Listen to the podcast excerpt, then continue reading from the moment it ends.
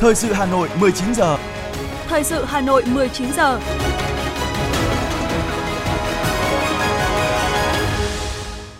Thanh Hiền và Quang Huy xin được đồng hành cùng quý thính giả trong chương trình thời sự tối nay, thứ hai ngày 12 tháng 12. Những nội dung chính sẽ được đề cập đến trong chương trình.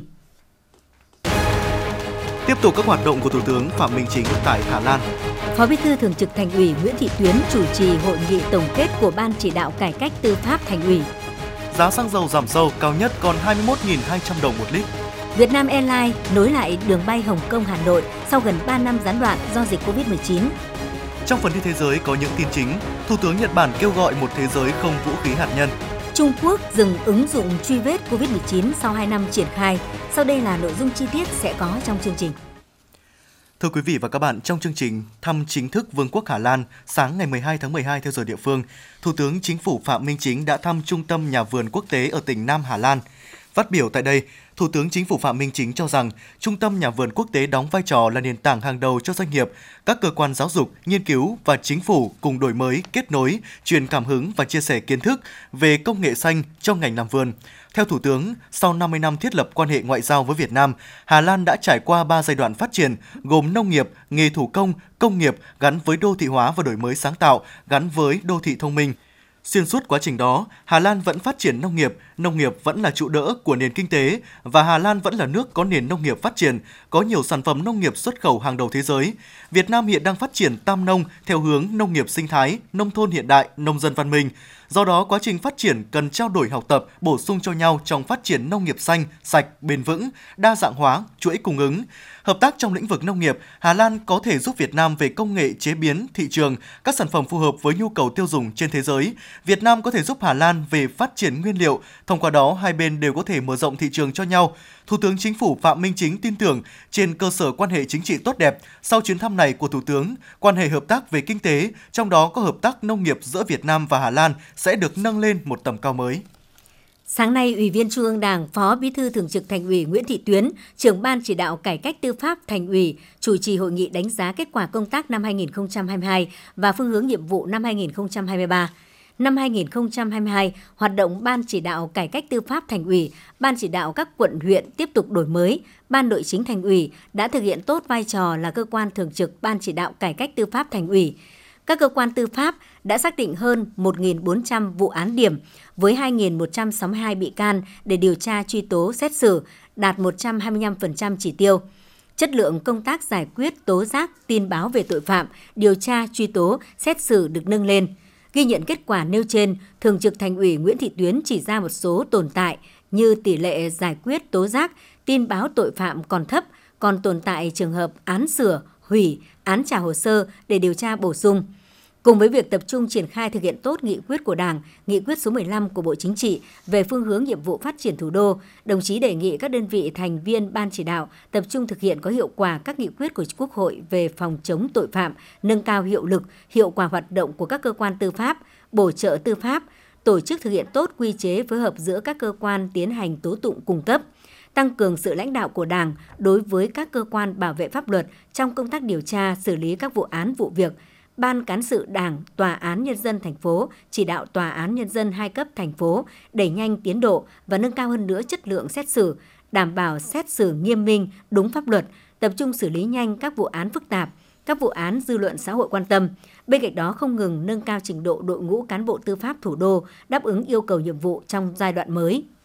Thưa quý vị, sáng nay, Ủy ban nhân dân thành phố Hà Nội tổ chức hội nghị triển khai kế hoạch phát triển kinh tế xã hội, dự toán ngân sách nhà nước, biên chế hành chính sự nghiệp, khoa học công nghệ và phát động phong trào thi đua năm 2023. Ủy viên Trung ương Đảng, Phó Bí thư Thành ủy, Chủ tịch Ủy ban nhân dân thành phố Trần Sĩ Thanh, Chủ tịch Hội đồng thi đua khen thưởng thành phố chủ trì. Phát biểu chỉ đạo, Chủ tịch Ủy ban nhân dân thành phố Trần Sĩ Thanh ghi nhận, biểu dương các cấp các ngành về kết quả thực hiện các nhiệm vụ chỉ tiêu năm 2022, một năm nhiều khó khăn, khối lượng công việc lớn. Đặc biệt, thành phố đã hoàn thành 22 trên 22 kế hoạch đề ra, trong đó có 5 chỉ tiêu vượt kế hoạch. Về nhiệm vụ năm 2023, Chủ tịch Ủy ban nhân dân thành phố khẳng định sẽ tiếp tục bám sát các mục tiêu, nhiệm vụ đã đề ra, đặc biệt tập trung triển khai hiệu quả, thực chất hơn nữa chủ đề kỷ cương, trách nhiệm, hành động sáng tạo, phát triển với tinh thần đó, đồng chí yêu cầu ngay từ những ngày đầu tháng đầu năm 2023, các cấp các ngành các địa phương, tổ chức đoàn thể thành phố cần nêu cao tinh thần trách nhiệm với quyết tâm cao nhất, tập trung triển khai thực hiện kế hoạch phát triển kinh tế xã hội, bảo đảm hoàn thành các mục tiêu, chỉ tiêu nhiệm vụ năm 2023 phát động phong trào thi đua yêu nước năm 2023, Chủ tịch Ủy ban nhân dân thành phố, Chủ tịch Hội đồng thi đua khen thưởng thành phố kêu gọi toàn thể cán bộ, công chức, viên chức, người lao động thành phố phát huy tinh thần đoàn kết, trí tuệ, kỷ cương sáng tạo, tích cực thi đua phấn đấu hoàn thành và hoàn thành vượt mức các mục tiêu, chỉ tiêu đề ra.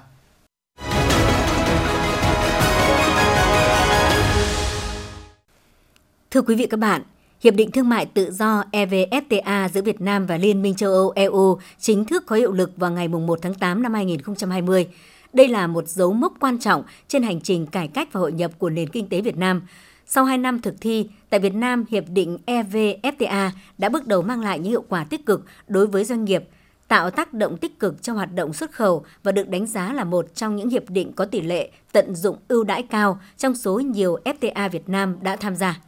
Hai năm thực thi Hiệp định Thương mại Tự do Việt Nam Liên minh châu Âu EU cũng là khoảng thời gian mà kinh tế thế giới và nước ta đối mặt với những biến động chưa từng có, từ dịch bệnh COVID-19, đứt gãy các chuỗi cung ứng đến xung đột Nga-Ukraine.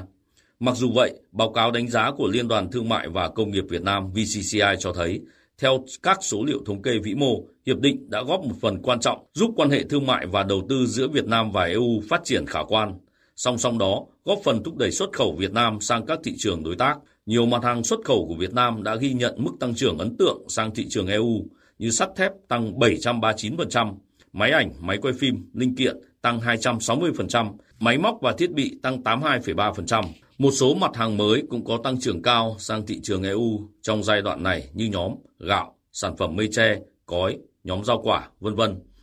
Vì thế, tổng kim ngạch xuất khẩu từ Việt Nam sang EU đạt trên 83 tỷ đô la Mỹ, tăng hơn 24% so với kim ngạch xuất khẩu trung bình giai đoạn 2016-2019 trước đó. Tỷ lệ hàng hóa tận dụng ưu đãi thuế quan EVFTA năm 2020 đạt 14,8%, tăng lên 20,2% năm 2021 và 24,5% trong 6 tháng đầu năm nay.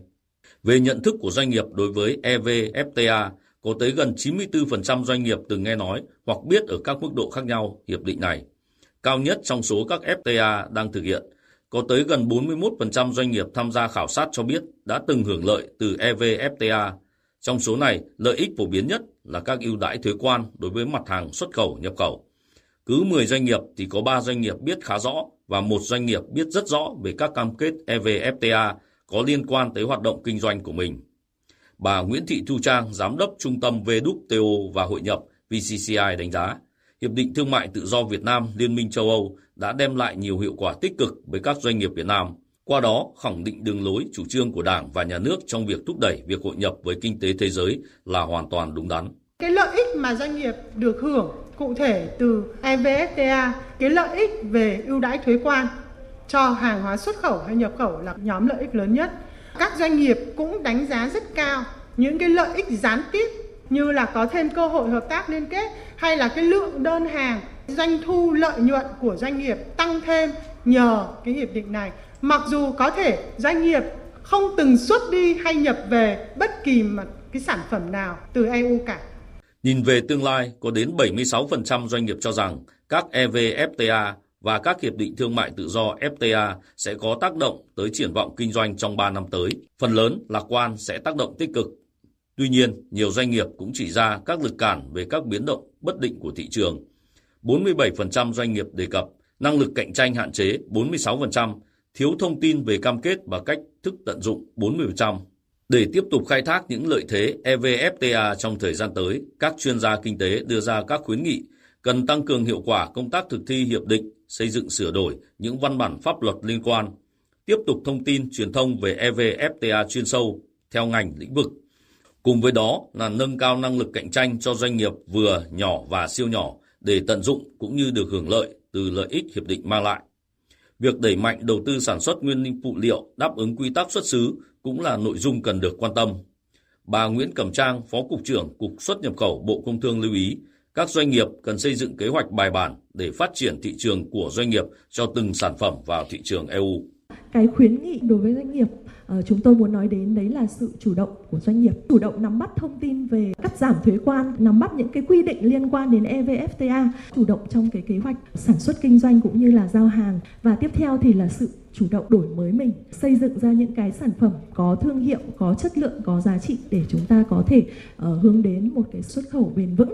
có thể thấy sau 2 năm hiệp định evfta có hiệu lực đã mở ra một thị trường khu vực với nhiều tiềm năng nhưng cũng kèm theo nhiều quy định tiêu chuẩn kỹ thuật khắt khe liên quan đến vệ sinh an toàn thực phẩm, sở hữu trí tuệ, các khía cạnh môi trường, phát triển bền vững, vân vân. Những kết quả đạt được thời gian qua sẽ là động lực để các doanh nghiệp Việt tiếp tục nâng cao hiệu quả hoạt động, từng bước chinh phục thị trường EU. Đồng thời, việc các doanh nghiệp Việt vượt qua được những quy định khắt khe tại hiệp định EVFTA cũng sẽ tạo thêm nhiều thuận lợi cho các doanh nghiệp trong việc tiếp cận các thị trường khác. Thưa quý vị và các bạn, Bộ Giao thông Vận tải vừa yêu cầu các ban quản lý dự án và các cơ quan đơn vị được Bộ giao làm chủ đầu tư dự án đẩy nhanh tiến độ thực hiện dự án và công tác giải ngân vốn đầu tư công. Theo Bộ Giao thông Vận tải, kết quả giải ngân của Bộ Giao thông Vận tải tiếp tục nằm trong số các bộ ngành đạt mức cao hơn bình quân chung trong cả nước. Tuy nhiên, qua kiểm tra tiến độ thực hiện và công tác giải ngân tại một số dự án còn chậm, để bảo đảm hoàn thành kế hoạch giải ngân vốn đầu tư công năm 2022, Bộ Giao thông Vận tải yêu cầu chủ đầu tư, ban quản lý dự án tiếp tục phối hợp chặt chẽ với địa phương để sớm giải quyết dứt điểm các vướng mắc về mặt bằng, tăng cường kiểm tra giả soát tiến độ thi công, chủ động nghiên cứu áp dụng, đổi mới các giải pháp kỹ thuật, tập trung tăng cường thi công 3K 4 kíp ngày đêm để đẩy nhanh tiến độ, căn cứ quy định của hợp đồng, các ban quản lý dự án phải kiên quyết xử lý đối với các nhà thầu vi phạm tiến độ đã bị phê bình, cảnh cáo, mà không khắc phục kịp thời trong thời gian quy định, có biện pháp điều chuyển khối lượng thay thế nhà thầu yếu kém, xử lý đối với nhà thầu không tiếp tục thực hiện hợp đồng theo quy định. Tại nghị quyết 156 NQCP, Chính phủ yêu cầu Bộ Lao động Thương binh và Xã hội chủ trì, phối hợp với các cơ quan địa phương chỉ đạo, hướng dẫn các địa phương chuẩn bị các điều kiện hỗ trợ người có công, đối tượng bảo trợ xã hội người nghèo đón Tết Nguyên đán Quý Mão năm 2023, bảo đảm an toàn, tiết kiệm, vui tươi, lành mạnh – Bên cạnh đó, chỉ đạo hướng dẫn các địa phương khuyến khích doanh nghiệp có các biện pháp thiết thực quan tâm chăm lo, cải thiện đời sống vật chất, tinh thần cho người lao động, nhất là trong dịp Tết Nguyên đán Quý Mão năm 2023, thanh toán đầy đủ tiền lương, tiền thưởng cuối năm cho người lao động, có biện pháp động viên người lao động sau Tết sớm trở lại làm việc, nắm bắt tình hình về nhu cầu sử dụng lao động trên địa bàn để có phương án tổ chức kết nối cung cầu lao động, hạn chế tình trạng thiếu hụt lao động sau Tết. Thưa quý vị và các bạn, giá các mặt hàng xăng dầu trong nước cùng giảm mạnh từ 15 giờ ngày hôm nay sau khi trích lập quỹ bình ổn. Theo quyết định của Liên Bộ Công Thương Tài chính, giá xăng RON 95 3 giảm 1.504 đồng về mức 21.200 đồng, xăng E5 RON 92 có giá mới là 20.346 đồng, giảm 1.333 đồng một lít. Cùng với đó, dầu diesel giảm 1.543 đồng xuống mức 21.670 đồng mỗi lít, dầu hỏa giảm 1.661 đồng, giá mới là 21.901 đồng một lít, dầu ma rút giảm 937 đồng 1 kg về mức 13.016 đồng 1 kg. Trong kỳ điều hành này, mức trích lập quỹ bình ổn với xăng E5 RON 92 là 300 đồng một lít, xăng RON 95 là 400 đồng một lít, dầu diesel là 800 đồng một lít, dầu ma rút và dầu hỏa là 500 đồng một lít kg. Ở chiều ngược lại, nhà điều hành quyết định dừng chi sử dụng quỹ bình ổn giá với tất cả các mặt hàng xăng dầu. Đại diện Petrolimex cho biết tính đến thời điểm điều chỉnh giá, quỹ bình ổn xăng dầu tại doanh nghiệp là 1.587 tỷ đồng. Dù chưa bước vào giai đoạn cao điểm cho mùa mưa sắm Tết, Tuy nhiên, giá cả nhiều loại hàng hóa thực phẩm tại một số chợ dân sinh trên địa bàn thành phố Hà Nội đã bắt đầu tăng nhiệt. Tại một số chợ dân sinh trên địa bàn thành phố Hà Nội như chợ Hôm Đức Viên, chợ Nguyễn Công Trứ, chợ Bách Khoa, quận Hai Bà Trưng, chợ Thành Công, quận Ba Đình, giá nhiều mặt hàng thực phẩm đã dục dịch tăng giá, trong đó tăng mạnh nhất là các loại rau xanh. Cụ thể, các loại rau cải xanh như cải ngọt, cải thảo, cải cúc, cải thìa tăng gấp đôi từ 20.000 đồng kg lên 40.000 đồng kg. Su hào bắp cải tăng từ 12.000 đồng kg lên 15.000 đồng kg. Rau muống tăng từ 20.000 đồng lên 30.000 đồng một mớ lớn hành lá tăng từ 45.000 đồng lên 50.000 đồng kg, cà chua tăng từ 17.000 đồng lên 20.000 đồng kg. Theo chia sẻ của các tiểu thương, cuối năm là thời điểm các nhà vườn kết thúc vụ rau cũ để trồng lứa mới nên nguồn cung cũng khan hiếm, kéo giá rau xanh tại các chợ tăng cao. Ngoài ra, giá rau xanh trong tuần này nhiều khả năng vẫn chưa thể hạ nhiệt do thời tiết vẫn còn lạnh. Bên cạnh rau xanh, nhiều mặt hàng thực phẩm cũng ghi nhận mức tăng nhẹ hoặc tiếp tục neo ở giá cao sau khi đã tăng sớm. Thịt gà chưa chế biến tăng từ 90.000 đồng 1 kg lên khoảng 130.000 đồng 1 kg. Thịt gà đã chế biến tăng từ 110.000 đồng 1 kg lên khoảng 160.000 đồng 1 kg. Giá thịt lợn ba chỉ móng giò từ 100.000 đồng 1 kg. Thịt sườn than dao động từ 120 đến 150.000 đồng 1 kg. Thịt nạc than có giá từ 120 đến 130.000 đồng 1 kg. Xương ống thịt nạm bò có giá từ 200 đến 220.000 đồng một kg. Bắp bò từ 300.000 đến 400.000 đồng một kg. Lõi rùa bò có giá 700.000 đồng một kg. Bên cạnh thực phẩm tươi, giá hàng tiêu dùng, đặc biệt là những mặt hàng phục vụ Tết Nguyên đán cũng bắt đầu tăng từ 5 đến 20%. Giá tôm, mực, cá khô cũng tăng từ 5 đến 10%. Thực phẩm đóng chai như nước mắm, nước tương, dầu hào sa tế tăng từ 3.000 đến 10.000 đồng một sản phẩm. Mì tôm, miến, phở, bún khô cũng tăng từ 10 đến 15% một thùng. Riêng giá dầu ăn giảm 3.000 đồng một lít. Tuy nhiên, mức giảm này không đáng kể so với mức tăng trước đó từ 38.000 đồng lên 50.000 đồng một lít.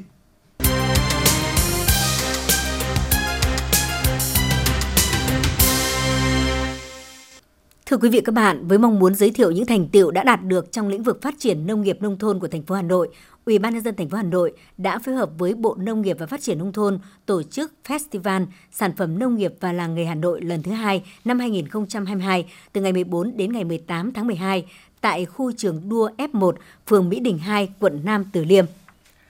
Làng nghề gốm Bát Tràng, huyện Gia Lâm là một trong những làng nghề cổ truyền nổi tiếng với những sản phẩm kết tinh những tinh hoa văn hóa đậm đà bản sắc Việt – những sản phẩm gốm sứ mang dấu ấn của các nghệ nhân làng nghề Bát Tràng, xã Bát Tràng, huyện Gia Lâm cũng sẽ được giới thiệu trong festival lần này của Hà Nội.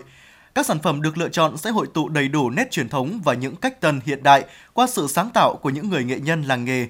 Đây là dịp để những người nghệ nhân Bát Tràng giới thiệu những tinh hoa làng nghề để quảng bá tiêu thụ sản phẩm, thúc đẩy du lịch làng nghề phát triển, xứng danh điểm du lịch làng nghề tiêu biểu của thủ đô Hà Nội. Bà Hà Thị Vinh, Chủ tịch Hiệp hội Thủ công Mỹ nghệ và Làng nghề Hà Nội chia sẻ. Hà Nội là đất trăm nghề ờ, chiếm tới là gần 40% của cả nước. Và Hà Nội sẽ là cái nôi của thủ công mỹ nghệ, nôi của những cái tinh hoa của các cái cái, cái làng nghề tiêu biểu. Thì đấy cũng là một trong những cái mà chúng tôi rất muốn là mang tới ờ, cho người tiêu dùng ờ, mang tới cho khách du lịch trong và ngoài nước và các tỉnh bạn thấy được cái tiềm lực của Hà Nội. Và hy vọng là sau cái festival này thì uh, các cái thành viên của hiệp hội các làng nghề ờ, sẽ tìm được những cái ờ, những cái thị trường ờ, tốt hơn. Thế rồi là cũng lắng nghe để hiểu được rằng người tiêu dùng khách tham quan đến họ muốn gì họ cần gì để định vị được cho cái thiết kế của mình. Và nó trúng đúng với thị trường hơn. Festival lần này có quy mô lên đến 15.000 m2 với các khu chính, khu trưng bày sinh vật cảnh, khu trưng bày giới thiệu sản phẩm ô cốp, khu trình diễn nghệ thuật ẩm thực Việt, khu nông nghiệp công nghệ cao, máy móc thiết bị, vật tư phục vụ sản xuất nông nghiệp và làng nghề, khu trưng bày sản phẩm nông nghiệp và làng nghề, khu trưng bày giới thiệu thành tiệu chung của ngành nông nghiệp Hà Nội và chương trình mỗi xã một sản phẩm ô cốp của thành phố. Khu trưng bày giới thiệu các điểm du lịch cộng đồng, mô hình du lịch nông nghiệp nông thôn Hà Nội, khu gian hàng tiêu chuẩn trưng bày sản phẩm nông nghiệp làng nghề của các tỉnh, thành phố và các doanh nghiệp hợp tác xã, Ngoài các sản phẩm trong lĩnh vực nông nghiệp, Hà Nội được gọi mảnh đất của làng nghề, nơi hội tụ những tinh hoa văn hóa, văn nghệ dân gian được bồi đắp qua nhiều năm, sản sinh và lưu giữ những giá trị có hàm lượng văn hóa, lịch sử tinh thần đặc sắc của dân tộc Việt Nam – Hà Nội hiện có hơn 1.350 làng nghề, chiếm 1 phần 3 số làng có nghề và làng nghề được công nhận của cả nước. Trong đó có những làng nghề có hơn 1.000 năm phát triển gắn với quá trình hình thành Thăng Long Hà Nội với nhiều sản phẩm thủ công mỹ nghệ độc đáo. Trong đó phải kể đến làng nghề gốm Bát Tràng huyện Gia Lâm, làng lụa Vạn Phúc quận Hà Đông. Lụa Vạn Phúc hiện có gần 800 hộ dân làm nghề dệt, chiếm gần 60% trên tổng số hộ sinh sống tại làng nghề. Trong nhiều gia đình, khung dệt cổ vẫn được giữ lại, xen lẫn với các khung dệt cơ khí hiện đại. Hiện nay Vạn Phúc có trên 1.000 máy dệt và hàng ngày có khoảng 400 lao động thời vụ từ quanh vùng đến đây làm việc. Cửa hàng bán lụa tơ tằm mọc lên ngày càng nhiều, hình thành ba dãy phố lụa với trên 100 cửa hàng nhằm đáp ứng nhu cầu ngày càng tăng của du khách. Bà Trần Thị Ngọc Lan, Phó Chủ tịch Hội Làng nghề Vạn Phúc, quận Hà Đông cho hay. Sắp tới sẽ có cái festival sản phẩm nông nghiệp và làng nghề chúng tôi mong muốn là thông qua cái festival này, cái lụa Vạn Phúc sẽ được nổi tiếng hơn và cũng đang cố gắng hết sức là đại diện cho làng nghề, Hội làng nghề thay mặt cho làng nghề sẽ đưa những cái sản phẩm này mà tinh túy nhất để đưa đến festival và qua cái chương trình này là mong muốn là lan tỏa được cái cái cái ừ, cái sự mà yêu thích lụa tơ tằm nhiều hơn đối với công chúng. Với sự giải công cho công tác chuẩn bị, Trung tâm Khuyến nông Hà Nội cũng đã hoàn tất quá trình lựa chọn sản phẩm trưng bày, các tiết mục trình diễn tay nghề của các nghệ nhân làng nghề tại festival qua kiểm tra, đánh giá của lãnh đạo Sở Nông nghiệp và Phát triển Nông thôn Hà Nội. Đến nay, cơ bản công tác chuẩn bị đã hoàn tất, sẵn sàng để sự kiện diễn ra thành công. Bà Vũ Thị Hương, Giám đốc Trung tâm Khuyến nông Hà Nội cho biết. Chúng tôi cũng à, tham mưu cho Sở xây dựng kế hoạch ừ, tổ chức triển khai và cho đến giờ thì ờ, các cái bước mà để phục vụ cho cái việc ừ, tổ chức khai mạc cũng đã cơ bản hoàn tất ờ, về phía các cái khu gian hàng cũng như là các cái khu trưng bày trong festival thì chúng tôi cũng đã sắp xếp ờ, đầy đủ Thông qua các hoạt động của festival, Hà Nội thực hiện hỗ trợ kết nối liên kết sản xuất gắn với tiêu thụ sản phẩm, tìm kiếm cơ hội hợp tác với các tổ chức cá nhân doanh nghiệp trong nước và quốc tế trong lĩnh vực nông nghiệp, chuyển giao công nghệ, phục vụ sản xuất nông nghiệp và phát triển nông thôn. Festival năm nay sẽ là cầu nối giữa sản xuất và thương mại, giữa nông nghiệp và du lịch, giữa Hà Nội và các tỉnh thành để cùng liên kết hợp tác vì sự phát triển chung của đất nước, góp phần thúc đẩy sự chuyển dịch cơ cấu kinh tế nông nghiệp của thủ đô theo hướng đô thị sinh thái, công nghệ cao, hiện đại, hiệu quả và bền vững.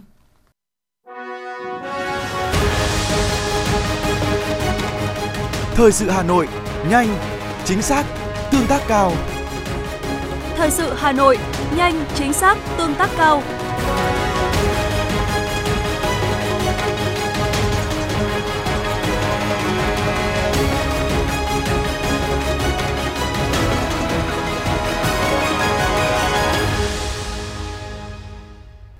Thưa quý vị các bạn, Ủy ban nhân dân thành phố Hà Nội vừa có quyết định tạm cấp kinh phí cho các quận Đống Đa, Ba Đình, Hai Bà Trưng, Thanh Xuân, Cầu Giấy để lập đồ án quy hoạch chi tiết xây dựng, cải tạo lại các khu chung cư cũ năm 2022. Tổng kinh phí tạm cấp là 22.125 tỷ đồng từ nguồn điều hành tập trung, kinh phí các nhiệm vụ quy hoạch có tính chất kỹ thuật chuyên ngành đã giao Sở Quy hoạch Kiến trúc Hà Nội – Ủy ban nhân dân các quận nói trên có trách nhiệm bố trí kịp thời kinh phí lập các đồ án quy hoạch chi tiết cải tạo, xây dựng lại các khu chung cư cũ năm 2022.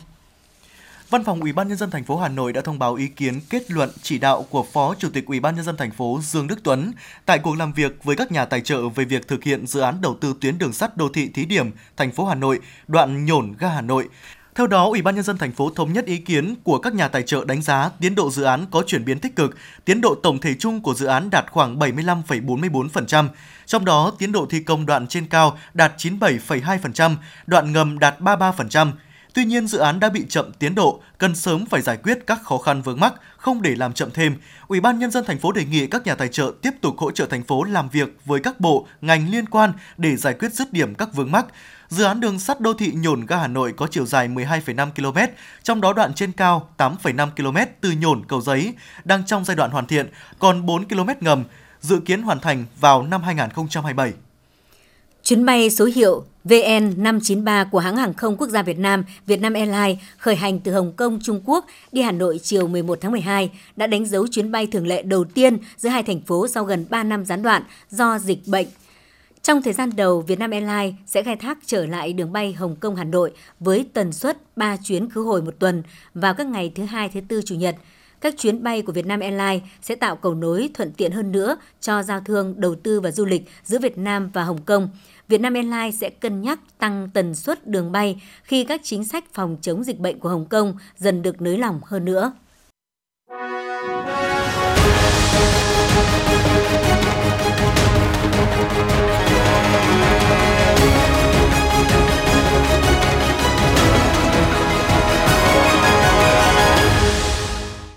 Thưa quý vị, theo đánh giá của CDC Hà Nội trong tuần qua, số ca mắc sốt xuất huyết ghi nhận giảm so với tuần trước đó. Trên địa bàn thành phố ghi nhận 1.309 ca mắc sốt xuất huyết, giảm 9% so với tuần trước. Tuy nhiên, số ca mắc mới vẫn ở mức cao, đặc biệt là có thêm 2 trường hợp tử vong. Dự báo số mắc sốt xuất huyết có thể tiếp tục ghi nhận ở mức cao trong thời gian tới, nguy cơ ghi nhận nhiều bệnh nhân nặng và tử vong. Đề cập đến các biện pháp phòng chống dịch sốt xuất huyết trong thời gian tới, CDC Hà Nội cho rằng cần tiếp tục tăng cường giám sát các chỉ số bọ gậy, mũi chuyển bệnh sốt xuất huyết tại các khu vực xuất hiện ca bệnh, ổ dịch, các khu có nguy cơ cao, từ đó triển khai các hoạt động đáp ứng phù hợp và kịp thời. Riêng tại các địa phương cần nâng cao vai trò trách nhiệm của người đứng đầu các sở ban ngành chính quyền các cấp trong công tác phòng chống dịch sốt xuất huyết. Để đảm bảo việc phòng chống rét cho người bệnh, người nhà, người bệnh khám chữa bệnh, ngay từ đầu mùa lạnh, Bệnh viện Đa khoa Hà Đông đã chuẩn bị đầy đủ các vật dụng phương tiện chống rét. Tại nơi xếp hàng, chờ đón tiếp, chờ khám, siêu âm, xét nghiệm đều kín gió. Bên cạnh đó, các phòng khám, buồng điều trị đều bố trí đủ quạt sưởi, đủ chăn đệm, đảm bảo đầy đủ cơ số thuốc, giường bệnh, chuẩn bị các phương tiện cấp cứu để xử lý kịp thời các bệnh dễ xảy ra như tim mạch, huyết áp đột quỵ, viêm đường hô hấp cấp, viêm đường hô hấp do virus. Bệnh viện Đa khoa Hà Đông cũng tăng cường công tác chỉ đạo các khoa, phòng phải đảm bảo việc phòng chống rét cho bệnh nhân trong quá trình khám chữa bệnh, đảm bảo cơ số thuốc cấp cứu, giường bệnh, chuẩn bị sẵn sàng các phương tiện để xử lý kịp thời các trường hợp cấp cứu. Song song với các phương án chủ động phòng chống dịch bệnh, đặc biệt là dịch bệnh truyền nhiễm, Bệnh viện Đa khoa Hà Đông luôn đảm bảo công tác phòng chống rét cho người bệnh, đồng thời tuyên truyền các biện pháp giữ ấm cơ thể trong mùa lạnh, nâng cao sức khỏe, tăng cường sức đề kháng, giảm nguy cơ mắc các bệnh, đặc biệt là bệnh viêm phổi cấp. Thưa quý vị, sáng nay, Trường Đại học Y Hà Nội phối hợp với Tổ chức Cao Việt Nam tổ chức chương trình Ngày hội rửa tay năm 2022 cho hơn 700 học sinh trường tiểu học Tam Khương. Đây là chương trình giáo dục ý thức vệ sinh cá nhân, vệ sinh bàn tay của học sinh trong nhà trường để phòng ngừa dịch bệnh. Tại chương trình, Phó giáo sư tiến sĩ Nguyễn Đăng Vững, Phó Viện trưởng Viện Đào tạo Y học Dự phòng và Y tế Công cộng Đại học Y Hà Nội chia sẻ, bàn tay của mỗi người có thể chứa hàng nghìn vi khuẩn, tập trung số lượng lớn ở kẽ tay và kẽ móng tay. Đây là con đường có thể lây nhiễm bệnh tật cho chính bản thân bằng các hành động như vô tình đưa tay chứa vi khuẩn chạm vào mắt, mũi, miệng. Khi tham gia chương trình, các học sinh sẽ được hướng dẫn rửa tay bằng xà phòng vào các khung giờ như ra chơi, trước khi ăn, khi tan học, khi vào lớp và sau khi đi vệ sinh. Thời gian qua, chương trình này đã được triển khai tại 48 trường tiểu học trên địa bàn Hà Nội.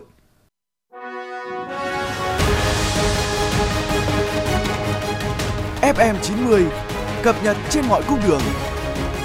FM 90 cập nhật trên mọi cung đường.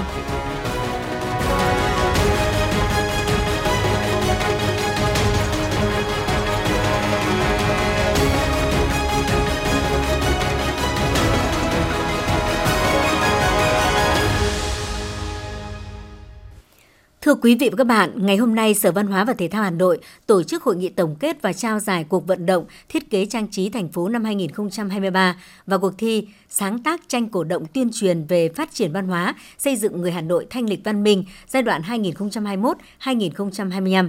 được phát động từ tháng 7 năm 2022, cuộc vận động thiết kế trang trí thành phố năm 2023 nhận được 85 tác phẩm với nhiều hình thức phong phú đa dạng về chất liệu, góp phần làm đẹp cảnh quan của Hà Nội sáng xanh sạch đẹp trong giai đoạn hội nhập và phát triển. Trong khi đó, cuộc thi sáng tác tranh cổ động tuyên truyền về phát triển văn hóa xây dựng người Hà Nội thanh lịch văn minh giai đoạn 2021-2025 nhận được 112 tác phẩm của nhiều tác giả chuyên nghiệp, không chuyên nghiệp đến từ nhiều tỉnh thành trên cả nước như Hà Nội, Nam Định, Hải Dương, Thái Bình, Phú Thọ, Vĩnh Phúc. Ban tổ chức đã thống nhất trao một giải nhất, một giải nhì, một giải khuyến khích hạng mục cá nhân, một giải nhì, bốn giải ba, bốn giải khuyến khích hạng mục tập thể tại cuộc vận động thiết kế trang trí thành phố năm 2023 cuộc thi sáng tác tranh cổ động tuyên truyền về phát triển văn hóa, xây dựng người Hà Nội thanh lịch văn minh giai đoạn 2021-2025 có một giải nhất, hai giải nhì, ba giải ba và 10 giải khuyến khích. Thưa quý vị các bạn, chương trình Ký ức Thế giới được thành lập với mục đích tạo điều kiện thuận lợi cho việc bảo tồn di sản tư liệu trong quá khứ, hiện tại và tương lai của thế giới, hỗ trợ việc tiếp cận phổ cập di sản tư liệu và nâng cao nhận thức trên toàn thế giới về sự tồn tại và tầm quan trọng của di sản tư liệu – từ đó thúc đẩy đối thoại và hỗ trợ lẫn nhau, tăng hiểu biết giữa con người và các nền văn hóa. Tọa đàm Hành trình ghi danh di sản tư liệu ở Việt Nam hiện tại và tương lai cùng lễ ra mắt sách chương trình ký ức thế giới của UNESCO ở Việt Nam được Cục Di sản Văn hóa tổ chức mới đây tại Văn Miếu Quốc Tử Giám là một trong những hoạt động hưởng ứng 30 năm thành lập chương trình ký ức thế giới, phản ánh của phóng viên Như Hoa. Trong chặng đường 16 năm tham gia chương trình Ký ức của Thế giới, Việt Nam đã ghi danh được 9 di sản tư liệu, trong đó có 3 di sản tư liệu thế giới và 16 di sản tư liệu khu vực châu Á-Thái Bình Dương. Cùng với việc thành lập được Ủy ban Quốc gia chương trình Ký ức Thế giới, Việt Nam đã cố gắng nỗ lực hội nhập các công ước và triển khai hoạt động quản lý, bảo vệ và phát huy di sản tư liệu của cả nước theo những hướng dẫn của UNESCO, Đây là những thành quả đầu tiên mà chương trình đã đạt được đối với ký ức của Việt Nam, tiến sĩ Phạm Thị Khánh Ngân, Phó trưởng phòng quản lý bảo tàng và thông tin tư liệu Cục Di sản Văn hóa cho biết. Việt Nam đã tham gia được cái chương trình này 16 năm rồi. Tuy nhiên là chúng ta vẫn chưa hoàn thiện được cái hành lang pháp lý về cái vấn đề này. À, chính vì vậy mà khi Cục Di sản Văn hóa được giao là đầu mối là Ủy ban Quốc gia chương trình ký ức thế giới của Việt Nam, chúng tôi sẽ tập trung vào cái việc kiểm kê bằng một cái thông tư mới à, và sẽ được ban hành sau khi có nghị định của chính phủ chậm nhất là năm 2023 để việc kiểm kê và việc ghi danh của di sản tư liệu thực theo đúng trình tự của UNESCO là từ danh mục quốc gia, danh mục khu vực châu Á Thái Bình Dương và danh mục thế giới. Theo bà Lê Thị Thu Hiền, Cục trưởng Cục Di sản Văn hóa, Chủ tịch Ủy ban Quốc gia, chương trình Ký ức Thế giới Việt Nam cho biết, ngày 26 tháng 11 năm 2022, thêm hai di sản tư liệu của Việt Nam đã được ghi danh vào danh sách di sản tư liệu ở khu vực châu Á Thái Bình Dương tại thành phố An Đông, Hàn Quốc, nâng tổng số di sản được chương trình Ký ức Thế giới của UNESCO ghi danh lên 9 di sản trong đó có 6 di sản tư liệu khu vực châu Á Thái Bình Dương và 3 di sản tư liệu thế giới gồm Mộc bản Triều Nguyễn, Châu bản Triều Nguyễn và 82 văn bia thời Lê Mạc. Ngoài ra còn có hai hồ sơ di sản tư liệu đang nộp đề cử vào danh sách di sản tư liệu thế giới là Cửu đỉnh Hoàng cung Huế và Bộ sưu tập tài liệu của nhạc sĩ Hoàng Vân. Việt Nam là thành viên có trách nhiệm uy tín, hoàn thành tốt chất lượng nghĩa vụ thành viên, từ năm 2018, Việt Nam đã được tín nhiệm bầu là Phó Chủ tịch Ủy ban chương trình ký ức khu vực châu Á Thái Bình Dương. Đây thực sự là những hoạt động thiết thực với nỗ lực và trách nhiệm cao của Ủy ban Quốc gia UNESCO Việt Nam, Ủy ban Quốc gia chương trình ký ức thế giới Việt Nam và những người tâm huyết với di sản tư liệu nói riêng, di sản văn hóa nói chung với mong muốn những việc làm hiện tại sẽ là nền tảng vững chắc cho hoạt động quản lý, bảo vệ di sản tư liệu trong nước và lan tỏa các giá trị Việt Nam còn đang tiềm ẩn đối với bạn bè, đồng nghiệp khu vực và trên thế giới. Còn theo bà Phạm Thị Thanh Bình, Tổng thư ký Ủy ban Quốc gia UNESCO Việt Nam, để một hồ sơ được ghi danh vào danh mục ký ức thế giới dù ở cấp nào đều đòi hỏi rất nhiều nỗ lực từ các phía. Tuy nhiên, vấn đề quan trọng là làm thế nào để bảo vệ phát huy các giá trị của mỗi danh hiệu đem lại không phải là điều đơn giản cũng như các chương trình khác của UNESCO.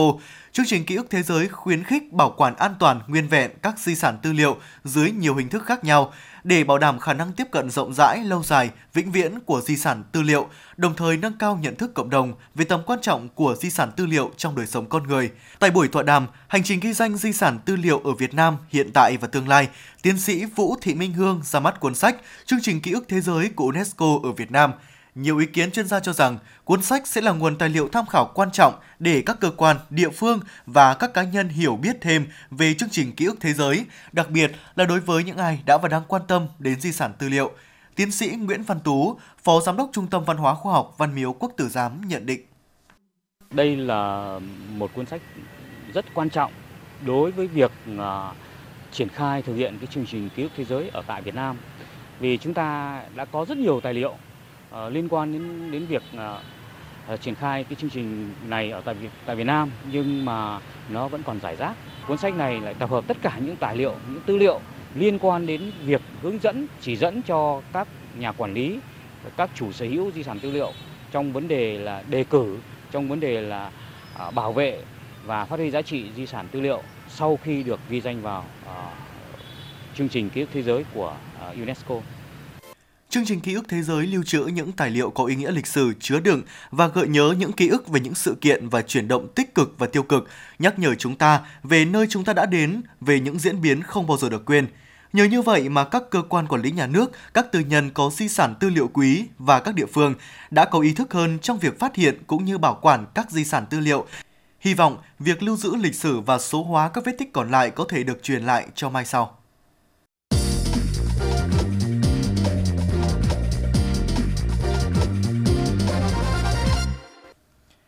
Thưa quý vị và các bạn, trong thời điểm cuối năm, Ban chỉ đạo 197 quận Ba Đình tăng cường triển khai nhiều lượt gia quân để tăng cường kiểm tra, nhắc nhở, phát hiện, xử lý nghiêm các hành vi vi phạm, từ đó đảm bảo trật tự an toàn giao thông, trật tự đô thị, trật tự xây dựng, vệ sinh môi trường trên địa bàn quận.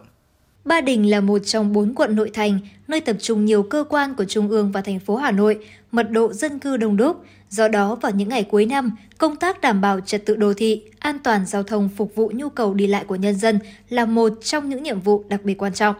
Nhận thức rõ vấn đề trên, ngay từ đầu tháng 11, Công an quận Ba Đình đã ban hành triển khai kế hoạch đảm bảo trật tự đô thị, an toàn giao thông đến tất cả đơn vị có liên quan trên địa bàn. Thiếu tá Nguyễn Khánh Toàn, đội cảnh sát giao thông trật tự, Công an quận Ba Đình cho biết.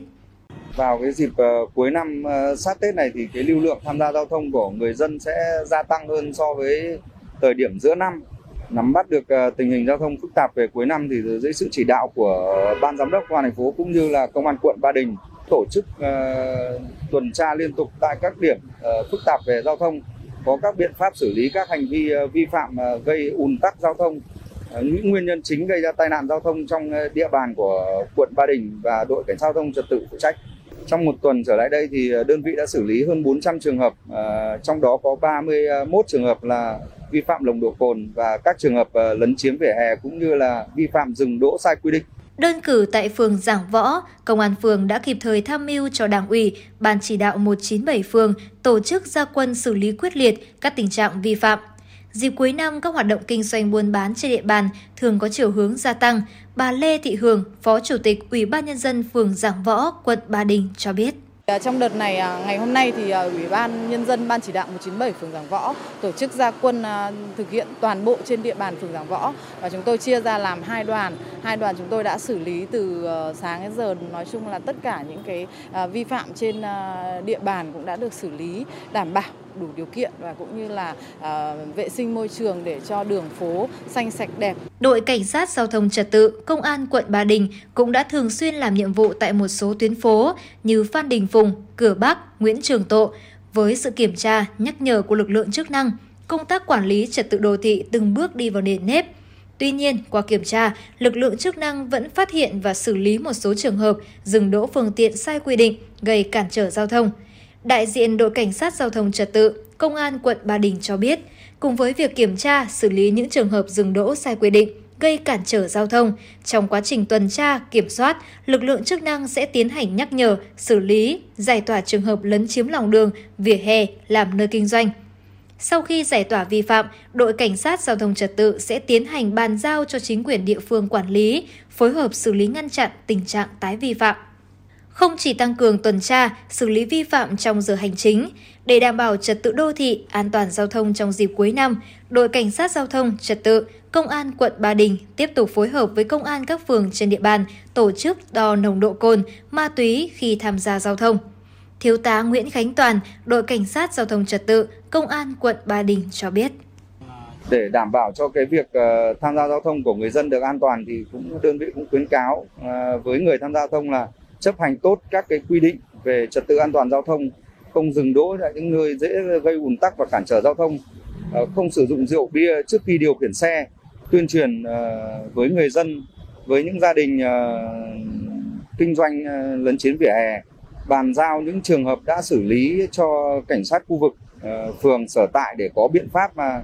yêu cầu người dân viết cam kết không lấn chiếm vỉa hè lòng đường được biết, từ nay đến cuối năm 2022, quận Ba Đình sẽ tăng cường kiểm tra, xử lý nghiêm các hành vi vi phạm trật tự đô thị, an toàn giao thông. Theo đó, lực lượng chức năng sẽ tăng cường đảm bảo an ninh trật tự tại những điểm bắn pháo hoa, điểm tổ chức các sự kiện văn hóa nghệ thuật, hoạt động của lãnh đạo đảng, nhà nước, thành phố dịp Tết Dương lịch, Tết Nguyên đán và các lễ hội đầu xuân năm 2023. Kiểm tra trên tuyến phố chính, tuyến đường, phố tập trung nhiều phương tiện tham gia lưu thông, khu vực bến xe, bệnh viện, trên địa bàn trong dịp cuối năm. Công an quận đã phân công rõ người, rõ trách nhiệm đối với từng đơn vị có liên quan. Trong đó nhấn mạnh việc nêu cao vai trò trách nhiệm của người đứng đầu mỗi đơn vị, lĩnh vực phụ trách. Bên cạnh đó, giao phòng quản lý đô thị chủ trì phối hợp với công an quận, phòng văn hóa và thông tin, văn phòng hội đồng nhân dân, tham mưu ủy ban nhân dân, ban chỉ đạo 197 quận ban hành quyết định thành lập 3 tổ công tác để kiểm tra, đánh giá công tác trật tự đô thị, an toàn giao thông, vệ sinh môi trường trên địa bàn quận để đôn đốc, hướng dẫn ban chỉ đạo 197 các phường và các lực lượng chức năng kịp thời ra quân xử lý.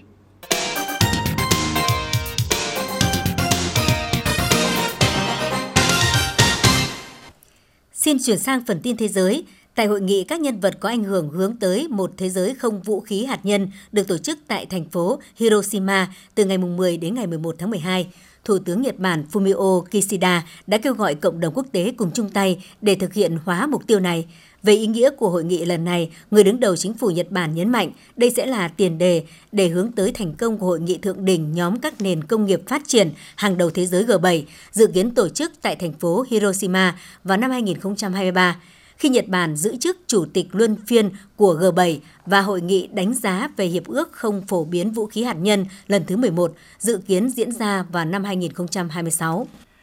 Nhà Trắng cho biết trong cuộc điện đàm mới đây với Tổng thống Ukraine Volodymyr Zelensky, Tổng thống Mỹ Joe Biden đã tái khẳng định sự hỗ trợ của Washington đối với Kiev, trong đó có hỗ trợ cơ sở hạ tầng năng lượng nhằm tăng cường sự ổn định của mạng lưới năng lượng. Về phần mình, Tổng thống Zelensky cho biết ông có quan điểm tương đồng với Tổng thống Biden trong cuộc điện đàm và đã thảo luận các vấn đề cơ sở hạ tầng năng lượng quốc phòng với người đồng cấp Mỹ. Ông Zelensky cũng bày tỏ cảm ơn sự hỗ trợ trước từng có tiền lệ của Mỹ dành cho Ukraine. Cuối tuần qua, khu vực Đông Âu đã thu hút được sự quan tâm đặc biệt của dư luận quốc tế khi chứng kiến sự kiện bỏ phiếu thông qua việc gia nhập Schengen cho ba quốc gia EU là Croatia, Romania và Bulgaria. Tuy nhiên, niềm vui lại không trọn vẹn khi chỉ có duy nhất Croatia được chấp thuận gia nhập Schengen trong năm tới. Quyết định phản đối của Áo không phải là bất ngờ mà quan điểm này đã được Áo đưa ra trong nhiều tuần trước đó. Thậm chí, Thủ tướng Áo cũng lên tiếng khẳng định quan điểm này trước cuộc bỏ phiếu hai ngày. Đài truyền hình CNBC vừa công bố kết quả cuộc thăm dò dư luận đối với việc Tổng thống đương nhiệm Joe Biden và cựu Tổng thống Donald Trump tái tranh cử trong cuộc bầu cử Tổng thống Mỹ năm 2024. Cuộc thăm dò được tiến hành từ ngày 26 đến 30 tháng 11 đối với 801 cử tri trên cả nước Mỹ. Theo đó, 61% số được hỏi cho rằng ông Trump không nên chạy đua vào Nhà Trắng một lần nữa và chỉ 30% ủng hộ ông tái tranh cử. Trong khi đó, 70% số người được hỏi cho rằng ông Biden không nên tranh cử nhiệm kỳ thứ hai và chỉ 19% ủng hộ nỗ lực này. Ngày hôm nay, Trung Quốc thông báo sẽ cho dừng hoạt động ứng dụng thẻ hành trình liên lạc được triển khai để truy vết COVID-19. Động thái được xem là đánh dấu mốc trong chiến lược phòng chống dịch bệnh này của Trung Quốc. Ứng dụng trên dùng để truy vết người dùng có từng đến khu vực nguy cơ cao lây nhiễm bệnh hay không dựa trên tín hiệu điện thoại di động của họ. Ứng dụng sẽ chính thức dừng hoạt động vào lúc 0 giờ ngày mai theo giờ địa phương sau hơn 2 năm được triển khai.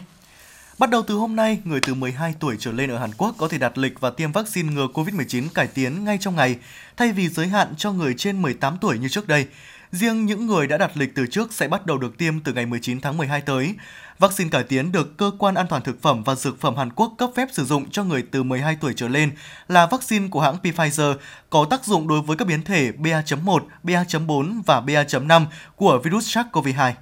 Liên Hợp Quốc ngày hôm nay cho biết đã có hơn 11.000 trẻ em thiệt mạng hoặc bị tàn tật trong cuộc xung đột ở Yemen kể từ khi cuộc xung đột này leo thang gần 8 năm trước đây. Theo Quỹ Nhi đồng Liên Hợp Quốc, số thương vong thực trong cuộc xung đột này có thể cao hơn nhiều. Ngoài ra, khoảng 2,2 triệu trẻ em Yemen đã bị suy dinh dưỡng cấp tính. Một phần tư trong số đó là trẻ em dưới 5 tuổi và hầu hết số trẻ em này có nguy cơ rất cao mắc các bệnh như tả, sởi và các căn bệnh khác có thể phòng ngừa bằng vaccine.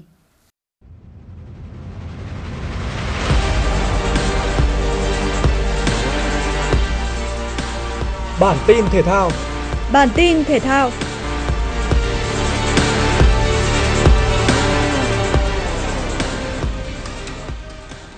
Sau khi kết thúc đợt tập huấn tại Bà Rịa Vũng Tàu, thầy trò huấn luyện viên Park Hang-seo tiếp tục duy trì tập luyện tại sân Trung tâm Đào tạo bóng đá trẻ Việt Nam. Theo kế hoạch, ngày mai 13 tháng 12, toàn đội sẽ có buổi tập chính thức tại sân hàng đẫy nhằm chuẩn bị cho trận giao hữu với đội tuyển Philippines. Đội khách cũng sẽ có buổi tập trên sân hàng đẫy vào chiều cùng ngày. Ngoài việc mang sang Việt Nam lực lượng mạnh nhất để tổng duyệt cho AFF Cup 2022, đội tuyển Philippines gây chú ý khi được dẫn dắt bởi tân huấn luyện viên trưởng Joseph Ferrer cựu giám đốc học viện của FC Barcelona Escola và là người từng dẫn dắt các đội bóng Kitri của Hồng Kông, Buriram United của Thái Lan hay Nike của Nhật Bản. Trận giao hữu quốc tế giữa đội tuyển Việt Nam và đội tuyển Philippines sẽ diễn ra vào lúc 18 giờ ngày 14 tháng 12. Bốn cái tên góp mặt tại vòng bán kết World Cup 2022 đã sẵn sàng cho cuộc đối đầu sắp tới. Argentina với sự tỏa sáng và dẫn dắt của Lionel Messi đã nhọc nhằn vượt qua Hà Lan trong loạt đá luân lưu đầy may rủi. Trong khi đó, Croatia cũng làm điều tương tự khi gỡ hòa ở những phút cuối của hiệp phụ để đưa Brazil đến loạt đá luân lưu. Đánh bại ứng viên hàng đầu cho chức vô địch như Brazil, đương kim áo quân Croatia đang cho thấy sức nặng và bản lĩnh của mình tại World Cup 2022. Theo đó, trận bán kết đầu tiên của World Cup 2022 giữa đội tuyển Argentina và đội tuyển Croatia diễn ra trên sân vận động Lusan vào lúc 2 giờ sáng ngày 14 tháng 12 sẽ là cuộc chiến của hai số 10 vĩ đại Messi và Luka Modric. Trận bán kết còn lại cũng sẽ là màn cạnh tranh giữa hai cái tên sáng giá. Đội tuyển Pháp giành chiến thắng kịch tính 2-1 trước đội tuyển Anh. Trong khi đó, ngựa ô của World Cup là đội tuyển Maroc tiếp tục làm nên bất ngờ mang tính lịch sử khi đánh bại đội tuyển Bồ Đào Nha. Cuộc đối đầu giữa đội tuyển Maroc và đội đương kim vô địch Pháp sẽ diễn ra trên sân vận động Albay vào lúc 2 giờ sáng ngày 15 tháng 12 theo giờ Việt Nam. Sau khi cùng đồng đội tuyển Đức chia tay World Cup ngay từ vòng bảng, thủ môn Manuel Neuer bất ngờ thông báo bị gãy chân khi đang chơi trượt tuyết và sẽ phải nghỉ thi đấu cho đến hết mùa giải. Theo dự kiến, Neuer sẽ cùng các đồng đội ở Bayern Munich trở lại Doha, Qatar vào ngày 6 tháng 1 để chuẩn bị cho chuyến tập huấn mùa đông của đội. Nhưng vụ tai nạn phá vỡ các kế hoạch của anh cũng như của Hùng Sám vào lúc này. Hiện tại, Bayern Munich đang dẫn đầu bảng xếp hạng Bundesliga với 34 điểm sau 15 vòng đấu, hơn đội xếp thứ hai là Freiburg 4 điểm. Bundesliga sẽ trở lại vào ngày 20 tháng 1 khi Bayern Munich có chuyến làm khách trên sân của Leipzig. Dự báo thời tiết vùng châu thổ sông Hồng và khu vực Hà Nội đêm nay và ngày mai. Vùng đồng bằng Bắc Bộ đêm không mưa, sáng sớm có sương mù nhẹ, ngày nắng, nhiệt độ từ 11 đến 23 độ C. Vùng núi Ba Vì Sơn Tây đêm không mưa, sáng sớm có sương mù nhẹ, ngày nắng, nhiệt độ từ 11 đến 21 độ C. Ngoại thành từ Phúc Thọ tới Hà Đông đêm không mưa, sáng sớm có sương mù nhẹ, ngày nắng, nhiệt độ từ 12 đến 22 độ C. Phía Nam từ Thanh Oai, Thường Tín đến Đức Hòa đêm không mưa, sáng sớm có sương mù nhẹ, ngày nắng, nhiệt độ từ 12 đến 22 độ C. Mê Linh Đông Anh Sóc Sơn đêm không mưa, sáng sớm có sương mù nhẹ ngày nắng, nhiệt độ từ 12 đến 22 độ C. Trung tâm thành phố Hà Nội đêm không mưa, sáng sớm có sương mù nhẹ ngày nắng, nhiệt độ từ 12 đến 22 độ C. Quý vị và các bạn vừa nghe chương trình Thời sự tối của Đài Phát thanh và Truyền hình Hà Nội, chỉ đạo nội dung Nguyễn Kim Khiêm, chỉ đạo sản xuất Nguyễn Tiến Dũng, tổ chức sản xuất Xuân Luyến, đạo diễn Kim Oanh, các phát thanh viên Thanh Hiền Quang Huy cùng kỹ thuật viên Bích Hoa thực hiện. Xin hẹn gặp lại quý vị và các bạn trong chương trình Thời sự sau.